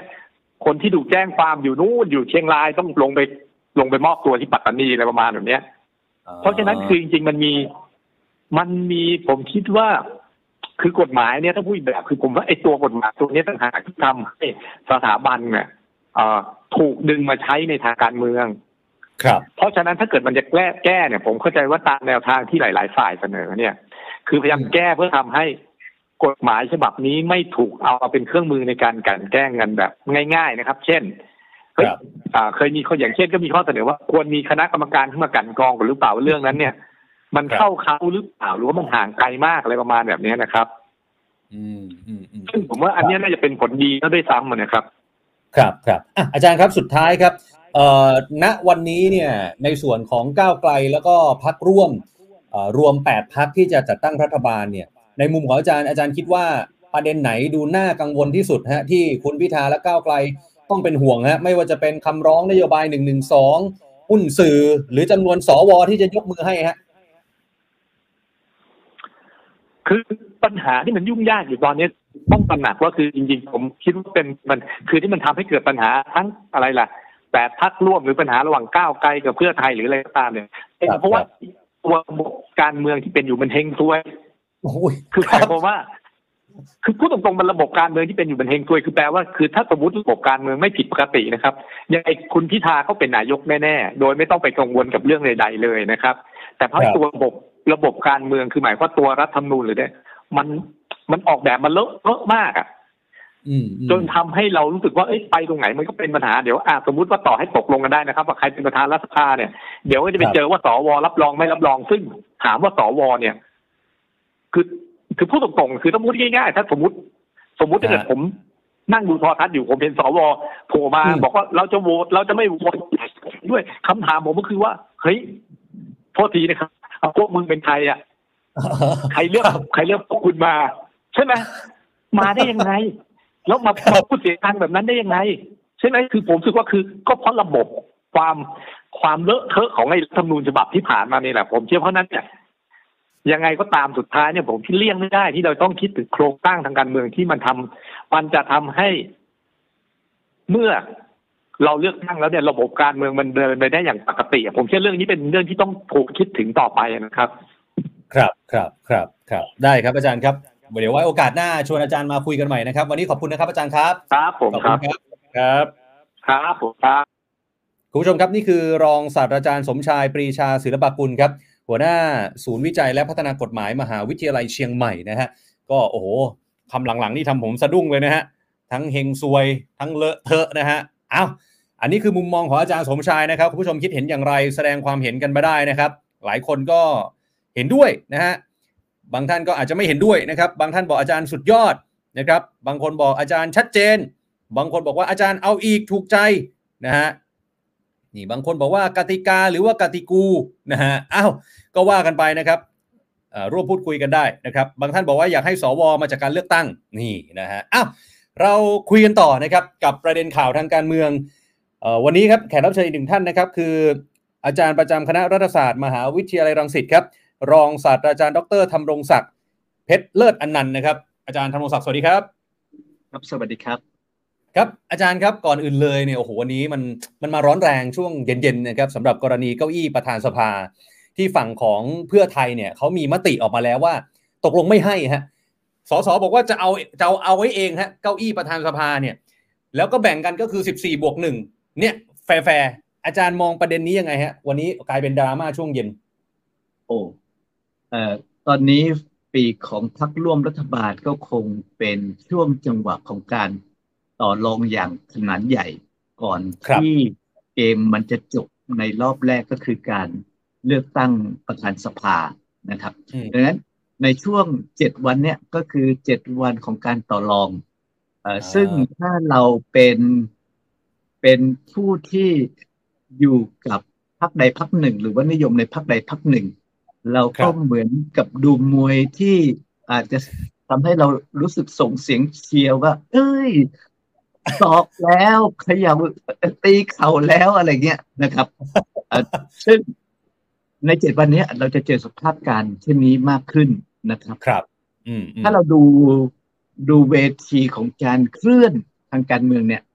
ก่อนหน้านี้นะครับ เราก็จะเห็นว่าในช่วงประมาณเดือนหนึ่งเดือนแรกเนี่ย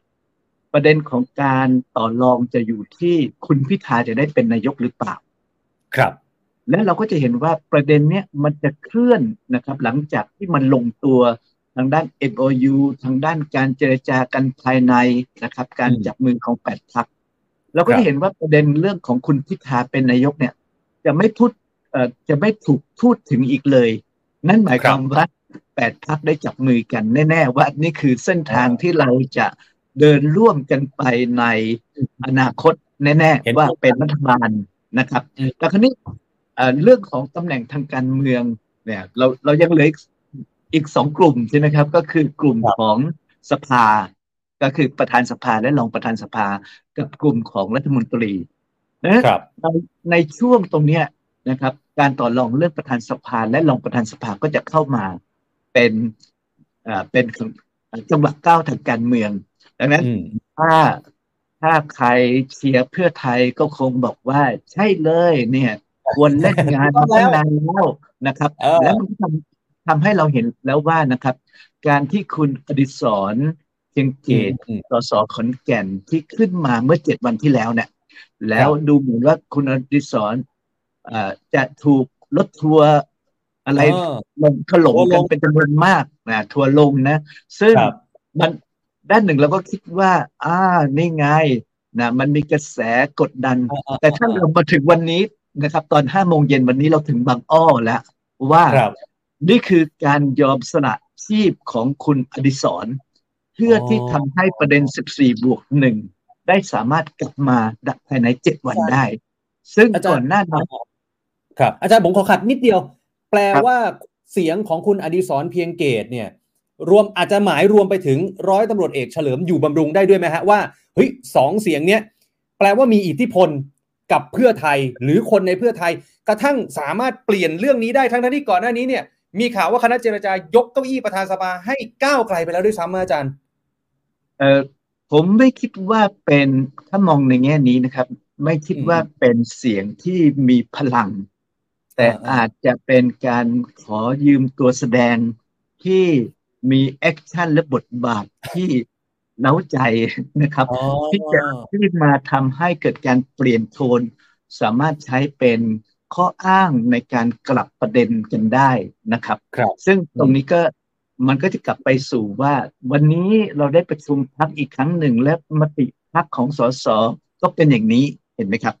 มัน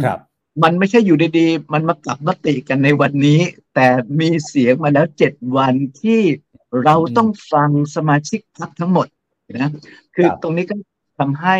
มันดูมีน้ำหนักของการที่ทำไมต้องหยิบยกเรื่องประธานสภาขึ้นมาอีกครั้งหนึ่งในการต่อรองกับก้าวไก่นะครับ ดังนั้นพอพอตอนนี้ถ้าเป็นฝ่ายคนที่เชียร์ก้าวไก่ก็คงบอกว่าเฮ้ยนี่มันพักเพื่อการค้านี่นะนะครับต่อรองทุกนัดทุกจุดอะไรเงี้ยนะครับเพื่อใครอะไรอย่างนี้มีคนพิมพ์มาอาจารย์พักเพื่อใคร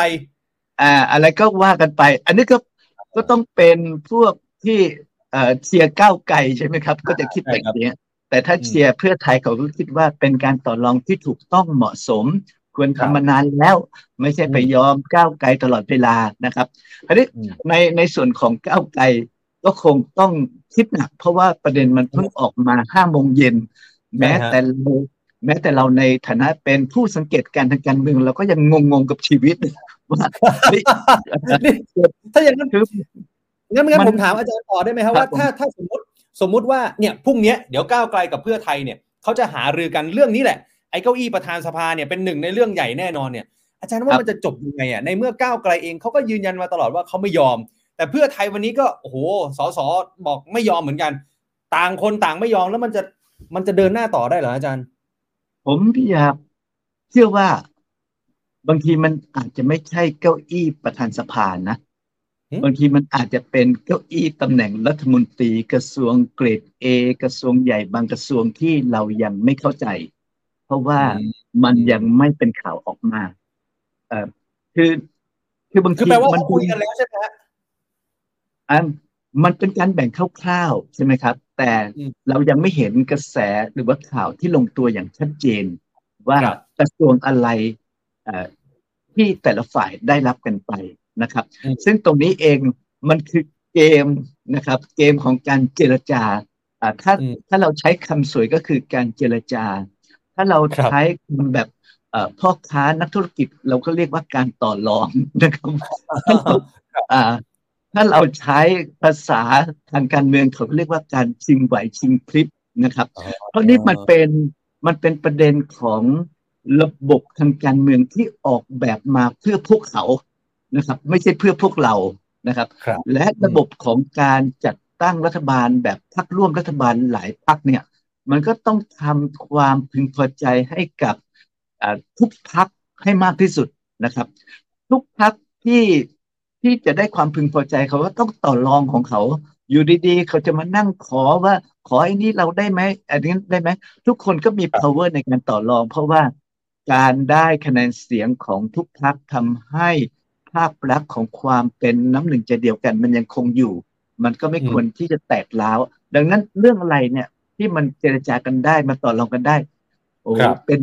มันก็เหมือนเราอยากได้เงินเดือนขึ้นแล้วนะครับ เราก็เจรจาต่อรองทุกครั้งแล้วว่าเอ้ยทำงานหนักขนาดนี้ออกจัดรายการทุกคืนขนาดนี้ เอ่อขอผมที่อาจารย์พูดแทนผมนะเออใช่ขอบคุณครับอาจารย์เดี๋ยวไม่เพื่อเพื่อชี้ให้เห็นถึงชีวิตปกติทางการเมืองและการดำเนินการนะครับ ว่ามนุษย์เป็นเป็นผู้ที่มีความเคลื่อนไหวมีความคาดหวังนะครับ และก็อยาก มุ่งไปสู่ตรงนั้น ดังนั้นถ้าเรามองในแง่นี้นะ คือถ้าเรามองในในด้านของการเป็นผู้สนับสนุนจนล้นเกินเนี่ย เราจะเครียดนะครับ มันมันเหมือนเรา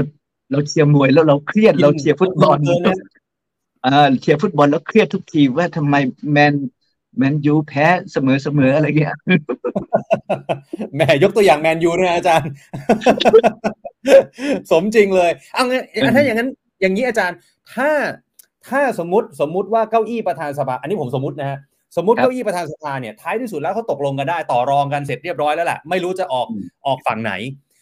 แต่ต่อไปเนี่ยมันคือการโหวตเลือกนายกรัฐมนตรี ไอ้ประเด็นตรงนี้เนี่ย วันนี้หลายคนก็จับตามอง เพราะว่าดูคุณพิธามั่นใจ ว่ามีเสียงสวได้เนี่ยเกินสามเจ็ดหกแล้ว การที่คุณพิธาออกมาให้สัมภาษณ์สื่อแบบนี้เนี่ย อาจารย์คิดว่า มันเกินจริง ๆ แล้วใช่ไหมฮะ หรือต้องการจะสื่อสารอะไร หรือต้องไปลุ้นในวันโหวตจริงอีกที ก็เราเนี่ยต่างเป็นผู้สังเกตการใช่ไหมครับ เราไม่มีข้อมูลอยู่ในมือ แต่ถ้าเราลองคิดถึงนะครับว่าในตลอดหนึ่งเดือนครึ่งที่ผ่านมาเนี่ย ทีมของก้าวไกลโดยเฉพาะคุณชัยธวัฒน์เนี่ย เป็นผู้ทำงานประสานในการเดินทางไปยังจังหวัดต่างๆ เพื่อพบสวและเพื่อ เจรจาสนทนาและอธิบาย รวมทั้งให้สวท่านด่าบ้างวิจารณ์บ้างนะครับถ้าถ้าเราฟังข้อมูลจากคุณชัยธวัฒน์เราก็จะพบว่าเขาก็ได้ทำหน้าที่ที่จะนอบน้อมคารวะต่อสวผู้ซึ่งหลายท่านนะครับ และจำนวนมากด้วย ยังคงไว้ซึ่งการมีเหตุผลของความเป็นมนุษย์อยู่บ้างนะครับ ที่ต้องการ ที่จะทำให้ประเทศเดินหน้าต่อไปได้นะครับ และอีกประการหนึ่งก็คือ สวก็มีภารกิจชุดนี้เหลืออีกหนึ่งปีนะครับสวเองก็เป็นมนุษย์นะครับที่มีความฝันที่อยากจะไปอยู่ตรงนู้นตรงนี้นะครับ อยากจะไปตรงไหนต่อในสถานะทางสังคมการเมืองนะครับ ซึ่งก็คงไม่อยากทำให้ภาพลักษณ์ของตนเองเนี่ยต้องต้องต้องต้องกลายเป็น กลายเป็นแค่รับบาป ให้กับใครก็ไม่รู้นะครับ ที่ตนเองคิดว่าจะเป็นผนังทองแดงในการรักษาระบบ ที่จริงมันไม่ใช่นะครับ แล้วสวหลายคนซึ่งเป็นตัวตึงในสวชุดนี้ถ้าเราดูดีๆ ก็เป็นสวที่มีอาชีพสวมาตลอดหลายสิบปีนะครับเขาเป็นอาชีพเลยนะครับ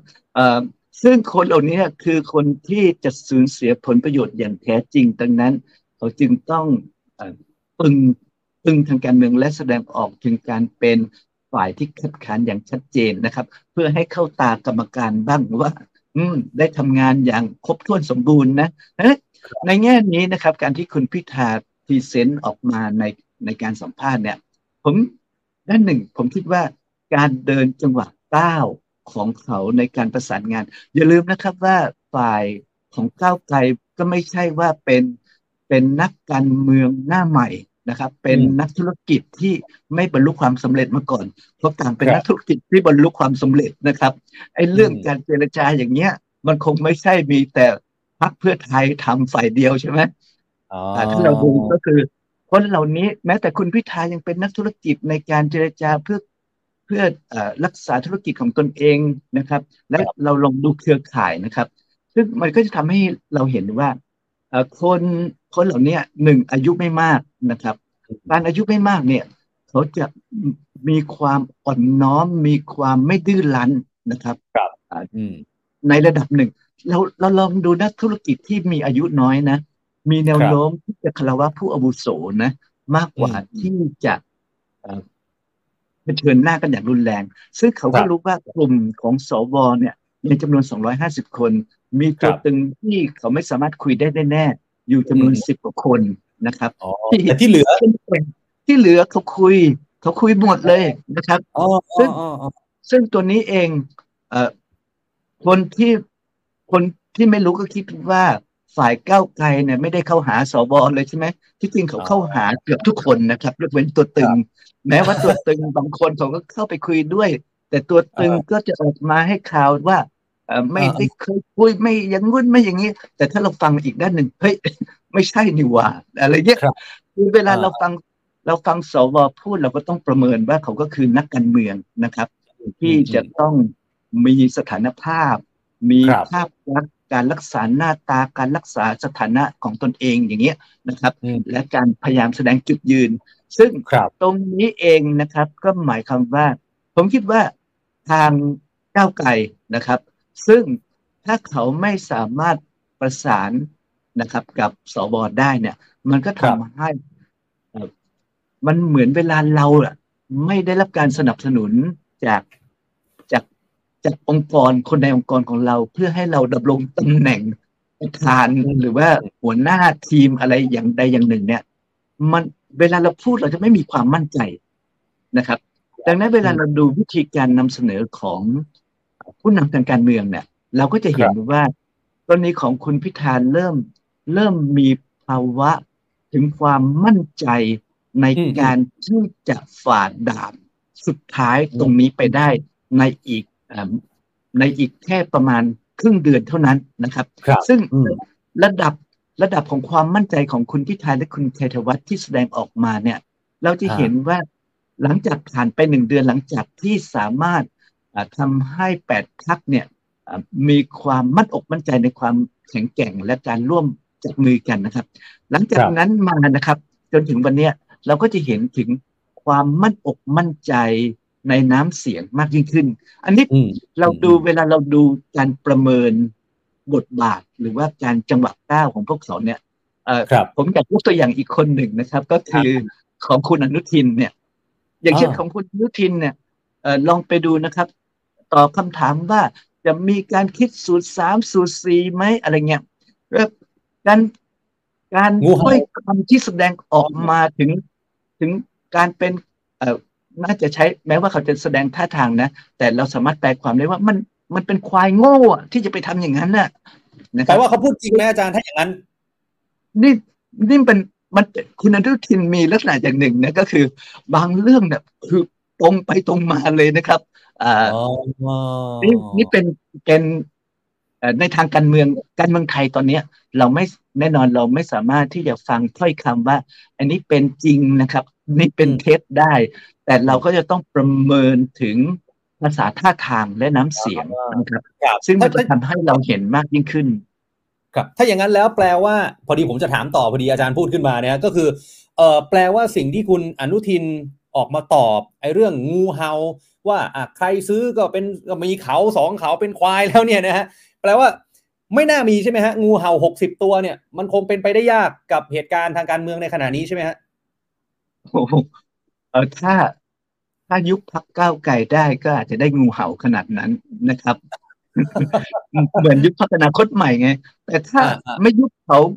งูจะออกจากลังได้ที่ไหนล่ะนะครับ เราลองดูในโค้งสุดท้ายของสภาชุดที่แล้ว งูเห่าที่อยากไปเลื้อยไปอยู่กับพรรคภูมิใจไทยหรืออะไรเนี่ยนะครับ ออกไปไม่ได้ มันติดกับข้อกำหนดในรัฐธรรมนูญนะครับ อันนี้ก็เป็นจุดหนึ่งที่เราก็จะเห็นว่าหนึ่งก็คือคำถามก็คือคุณอนุทินต้องคิดหนักแล้วล่ะว่าทำไปเพื่ออะไรอืมอืมทำไปแล้วตนเองได้อะไร ตอนนี้ ตอนนี้ในสถานะของคุณอนุทินคุณอนุทินเป็นประมุขฝ่ายค้านในสภาแล้วนะครับ เอาเป็นแล้วใช่ไหมฮะเป็นครั้งแรกอันนี้เป็นครั้งแรกนะ ใช่ แม้ว่าคุณอนุทินจะไม่อยากเป็นใช่ไหมครับ แต่ก็ต้องเป็นแล้ว แล้ว ถ้าไปผลักดันเพื่อให้มีการเปลี่ยนแปลงและจัดตั้งรัฐบาลมีพรรคคุณอนุทินด้วย คุณคุณอนุทินไม่ได้อยู่ในลิสต์ที่จะได้รับการยกย่องเป็นนายกรัฐมนตรีคำถามคือจะทำไปทำไมทำไปก็ไม่ได้อะไร เสียเงินไปเสียเปล่าใช่ไหมอาจารย์เออเสียเงินก็ไม่รู้ เพราะว่ามีเงินเยอะก็เสียเสียบ้างเหอะนะครับ เอาอันนี้เดี๋ยวเดี๋ยวเดี๋ยว เดี๋ยวเขาไม่ทำนะเขายืนยันว่าเขาไม่ทำไม่มีการซื้อแน่นอน แต่ทีเนี้ยอันนี้เราเชื่อเชื่อเชื่อเชื่อเชื่อคุณอนุทินนะ แต่ทีเนี้ยวันนี้พลเอกประวิตยกลับมาจากอังกฤษอาจารย์ นักข่าวก็ไปถาม ว่าเฮ้ยตกลงไปดูม้าหรือไปดูแมวอะเนี่ยคุณชูวิทย์เขาถามไว้นะแล้วคุณชัยวุฒิเองก็บอกว่าอ่าดูแล้วเนี่ยพลเอกประวิตยก็เหมาะสมที่จะเป็นนายกได้ การเมืองเปลี่ยนแปลงตลอดเวลา คุณจตุพรนี่ถึงขั้นฟันธงว่าพลเอกประวิตยจะเป็นนายก อาจารย์มองยังไงกับ ความเชื่อหรือว่าความคิดเห็นเหล่านี้ฮะ ผมฟันธงอะเป็นไม่ได้ เพราะอะไรฮะ เอ้าหนึ่งในสนามการเลือกตั้ง ความนิยมของคุณประวิตยไม่มีเลยสองเสียงของประชาชนที่ให้พักพลังประชารัฐ แม้ว่าพักพลังประชารัฐจะได้สสเขตที่รวมเสียงกันได้สี่ล้านเสียงนะ แต่ พอเป็นคะแนนเสียงบัญชีรายชื่อพรรคประชาพลังประชารัฐเหลือห้าแสนเอง หายไปสามล้านห้ามีความหมายว่าประชาชนไม่ได้นิยมคุณเลยนะครับ การไม่ได้นิยมคุณแล้วคุณบอกว่าคุณสามารถที่จะใช้เกมในสภาพลิกกลับมา แล้วคุณเป็นนายกรัฐมนตรีนะสิ่งหนึ่งแน่ ๆ เลยก็คือเอ่อตอนนี้มันหมายความว่า คุณจะไม่รู้สึกละอายใจเลยนะคือเวลาเราขึ้น เราขึ้นเป็นผู้นำประเทศแล้ว แล้วมองไปทางไหนประชาชนบอกว่า ไม่ได้เลือกคุณเลยเนี่ย คุณจะกล้าเดินไปหาประชาชนเลยนะครับ นี่นี่คือปัจจัยสำคัญและข้อสำคัญมากไปกว่านั้น แม้ว่าเราจะได้ยินเสียงว่าพรรคพลังประชารัฐอะถูกถูกร้องขอให้สสในพรรคเนี่ย เงียบเสียงไม่พูดอะไรนะครับ แต่เราก็จะเห็นว่าไม่ใช่แค่พรรคพลังประชารัฐนะ พรรคเอ่อพรรครวมไทยสร้างชาติด้วยต้องเงียบกันไปด้วย คือคือหลังเลือกตั้งนะ ถ้าคุณต้องการชิงการเป็นผู้จัดตั้งรัฐบาลนะ คุณมารอคอยเวลาที่ผ่านไปหนึ่งเดือนครึ่งอย่างเสียเปล่าเนี่ย มันไม่ได้ เพราะว่าหนึ่งเดือนครึ่งเท่ากับว่า สถานการณ์ได้ทำให้บทบาทของคุณ ลดลงอยู่ตลอดเวลาและหายสาบสูญไป คือเราลองคิดถึงสปอตไลท์หนึ่งเดือนครึ่งสปอตไลท์มันยิ่งสว่างที่คุณพิธาพิธาพิธา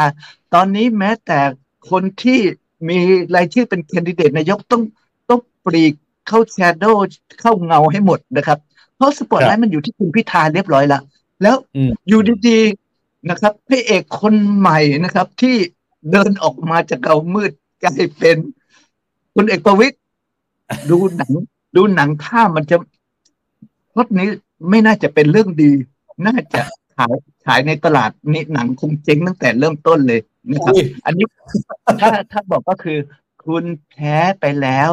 นะครับในสนามของหนึ่งเดือนครึ่ง เพราะยิ่งแพ้ตอนไหนหรือไหมยิ่งแพ้ตอนที่กกตนะครับ ประกาศรับรองห้าร้อยสสอย่างไม่มีปรีไม่มีขุย นะครับครับซึ่งการรับรองของกกตชี้ว่า แม้แต่กกตซึ่งก็เฮี้ยนก็คือรือนะครับ ในการที่จะตรวจสอบก้าวไกลและพิธานะครับ แต่คำว่าของความกระเฮี้ยนก็คือรือ อันนี้แปลว่าการ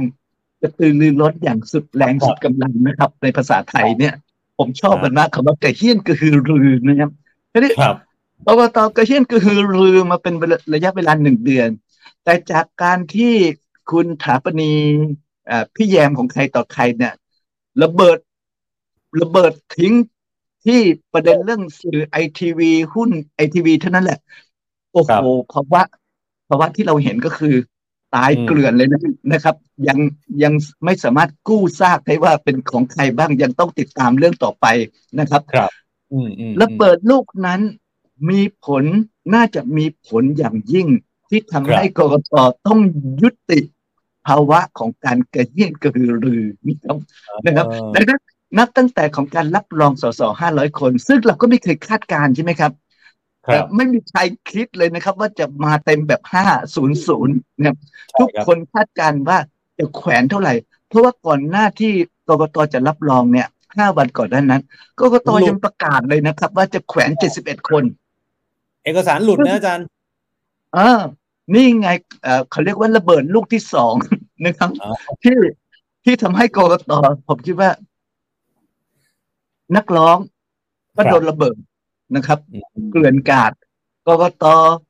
ก็ถูกระเบิดนะครับ ซึ่งตรงนี้มันทำให้ภาวะของกระบวนการที่ต้องการบี้คุณพิธาและก้าวไกลอะ มันหยุดชะงักอย่างฉับพลัน มันถึงทำให้สปอตไลท์ของความเป็นนายกรัฐมนตรี อย่างร้อยเปอร์เซ็นเนี่ยมันขายทันทีเลยนะครับ ตอนนี้ไม่มีใครเถียงเลยนะครับ ว่าคุณพิธาไม่ใช่นายกนะครับร้อยเปอร์เซ็นต์พียงแต่ว่าทุกคนยังกังวลว่านี่จะผ่านด่านข่าวหรืออย่างนั้นอย่างนี้ได้ไหม ซึ่งตรงนี้เองมันสะท้อนออกถึงสไตล์หนังไทยโบราณยังไงหนังไทยโบราณเนี่ยจะถ้าใครถ้าถ้า คุณออฟเคยดูลิเกนะลิเกเขาจะมีบทซุบซิบใช่ไหมอ่าซุบซิบกับคนดูข้างเวที ใช้มือป้องต่อแล้วบอกว่าระวังนะ คนนั้นจะมาแย่ง คนนี้ไปเป็นเมียระวังนะอะไรเงี้ยคือไอ้พวกเนี้ยเป็นพวกสร้างเรื่องนะครับ ซึ่งนี่คือสไตล์ของการใช้การถ้อยคำไม่กี่ถ้อยคำก็ทำให้สังเอ่อคนดูเนี่ยรู้สึกเร้าใจตื่นเต้นมีประเด็นใหม่อยู่ตลอดเวลา นี่มันลิเกไทยชัดๆเลย โอ้ครับครับเออเออเออเออเออคือ เพราะฉะนั้นแล้วดูแล้วหนทางของคุณพิธาเนี่ย คือคือลุ้นอย่างเดียวคือลุ้นวันโหวตนายกใช่ไหมฮะว่าสวเนี่ยจะยกเกินสามเจ็ดหกแค่นั้นเองนะในในมุมของอาจารย์คือไม่น่ามีปัญหาอะไรแล้วนะผมฟันธงไปแล้วนะครับ ว่าคุณพิธาฉลุยร้อยเปอร์เซ็นครับอ่าโอเค อาจารย์พอดีว่าเวลาเราหมดแล้วแต่ผมขออีกหนึ่งประเด็นสั้นๆ เพราะว่าช่วงวันสองวันที่ผ่านมามันมีดราม่ากรณีที่คุณรังสิมันโรมอะฮะ ไปเสนอไปพูดในงานเสวนาว่าเนี่ยเออจะเปลี่ยนวันชาติมาเป็นวันที่ 24 มิถุนายน แล้วโอ้โหอะถ้าพูดกันตามตรงนะ ก็คือมีเสียงคัดค้านนี่ถล่มใส่คุณรังสีมันเต็มไปหมดเลยแม้กระทั่งวันนี้คุณเศรษฐาทวีสินเองก็บอกว่า มันไม่ใช่เรื่องที่จะต้องมาพูดคุยหรือว่ามาเปลี่ยนตอนนี้ อาจารย์มองไงฮะประเด็นนี้ ยังเปลี่ยนไม่ได้หรอกครับนะครับรบเพราะว่าการเคลื่อนตัวของวันที่ 24 มิถุนาวันชาติเนี่ย ซึ่งเกิดขึ้นในปี 2482 แล้วก็ถึงกับการละวิบสิ้นชีวิตนะครับ ปี 2503 ซึ่งหลังจากนั้นมานะครับ คนที่มองประวัติศาสตร์การเมืองไทยก็ได้แต่จดจำนะครับ ว่านั่นคือวันชาติที่เคยเกิดขึ้นและตายไปแล้วนะครับครับความพยายามที่จะพูดคุยเรื่องพวกนี้เนี่ย มันก็คือความพยายามนะครับ แต่ พลังหลายอย่างเนี่ย มันยังไปไม่ถึงหรอกครับ ครับ อืมอืมอืมอาจารย์ครับ ขออีกนิดเดียวจริงๆไหนๆเจออาจารย์ทั้งทีแล้ว ไอ้ประเด็นที่ก่อนหน้านี้เป็นข่าวเป็นคราวก็คือเรื่องของการแก้มาตราหนึ่งหนึ่งสองที่ อะก้าวไกลเขาอาจจะไปพูดในการหาเสียงหรือว่าเป็นหนึ่งในนโยบายของเขาอย่างเงี้ยฮะแล้วก็ถูกร้องถูกโยงไปถึงการล้มล้างการปกครอง ในมุมรัฐศาสตร์ในมุมอาจารย์เนี่ยอาจารย์มองไงกับเรื่องนี้ฮะ พอผมได้ยินข่าวนี้ เมื่อวานนี้ตอนค่ำเขาออกคือตอนนี้ข่าวมันชักออกมาตอนบ่ายๆเย็นๆในยามที่เราต้องการชิลๆกับชีวิตนะครับครับเพราะข่าวเพราะข่าวมันออกมา ความรู้สึกแรกของผมที่เกิดขึ้น หาเรื่องกันอีกแล้วเลยนะครับอ๋อครับความความรู้สึกมันเป็นอย่างนี้ซึ่งพอเราเข้าไปดูในรายละเอียด เราก็จะเห็นได้ว่าผู้ร้องเนี่ย เป็น อดีตทนายความของพระผู้ซึ่งชัดดาวประเทศใช่ไหมครับ มันก็กลายเป็นว่ามันมีจุดเริ่มมาจากกลุ่มเครือข่ายของการที่ต้องการขัดขวางคุณพิธาและก้าวไก่ ซึ่งนักร้องต่างๆ ถ้าเราเชื่อมโยง มันก็จะเป็นกระบวนการทั้งหมดเลย เพียงแต่ว่าไอ้ในกรณีนี้นะครับ มันมันเหมือนคงมีการร้องอีกหลายเรื่องอะ่ะเพื่อที่จะบอกว่าไม่ไม่ได้คดีนั้น ก็กินเบ็ดนี้แหละ ไม่ได้เบ็ดนี้ก็เอาเบ็ดนั้นนะครับ ซึ่งเราก็เห็นอย่างนี้เรื่อยมานะครับ ดังนั้นในกรณีนี้ในทางการเมือง เราก็คงมองว่ามันเป็นกระบวนการที่ต้องการทำลายด้วยใช้กลไกทางรัฐธรรมนูญคราวนี้พอเราไปดูรัฐธรรมนูญ รัฐธรรมนูญฉบับนี้สำหรับผมนะครับ ผมขอให้นิยามความหมายว่า เป็นรัฐธรรมนูญฉบับที่เลวที่สุดในประวัติศาสตร์ชาติไทย นะครับ การเป็นรัฐมนูญฉบับที่เร็วที่สุดถ้าเราไปอ่านรัฐมนูญฉบับนี้ มาตราแบบมาตรา 49 นี้วางไว้อีกจมเลยนะครับคือให้คนใดคนหนึ่งสามารถร้องเรียนร้องเรียนไปที่หน่วยงานที่รับผิดชอบหักหน่วยงานนั้นนิ่งเฉยก็ให้ร้องเรียนสารรัฐมนูญได้โดยตรง มันเหมือนกับว่ามันเปิดช่องตรงนี้และในที่สุดนะครับ สารรัฐมนูญก็จะกลายเป็นตัวเล่นบทบาทตัวนี้ขึ้นมานะครับ ซึ่ง มันออกแบบองค์กรต่างๆ ในรัฐธรรมนูญเนี่ยกลายเป็นตัวที่จะแสดงบทยักษ์มารต่อรัฐบาลที่มาจากพรรคการเมืองและการเลือกตั้ง แต่องค์กรเหล่านี้จะดูเหมือนน่ารักนะครับกระตุ้งกระติ้งไม่มีงานทำในภายใต้รัฐบาลที่แต่งตั้งพวกเขามาดังนั้นรัฐธรรมนูญฉบับนี้จึงเป็นรัฐธรรมนูญฉบับเลวที่สุดในประวัติศาสตร์ชาติไทยครับ ครับ โอเคครับ วันนี้เราจะจบรายการกันไป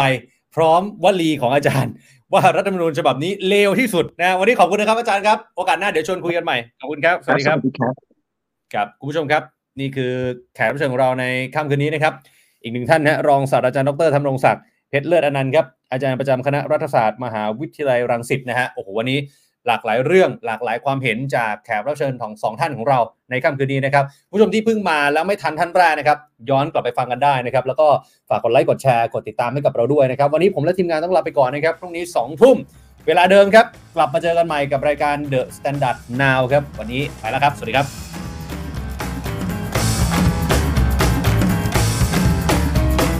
The Standard Podcast, eye opening for your ears.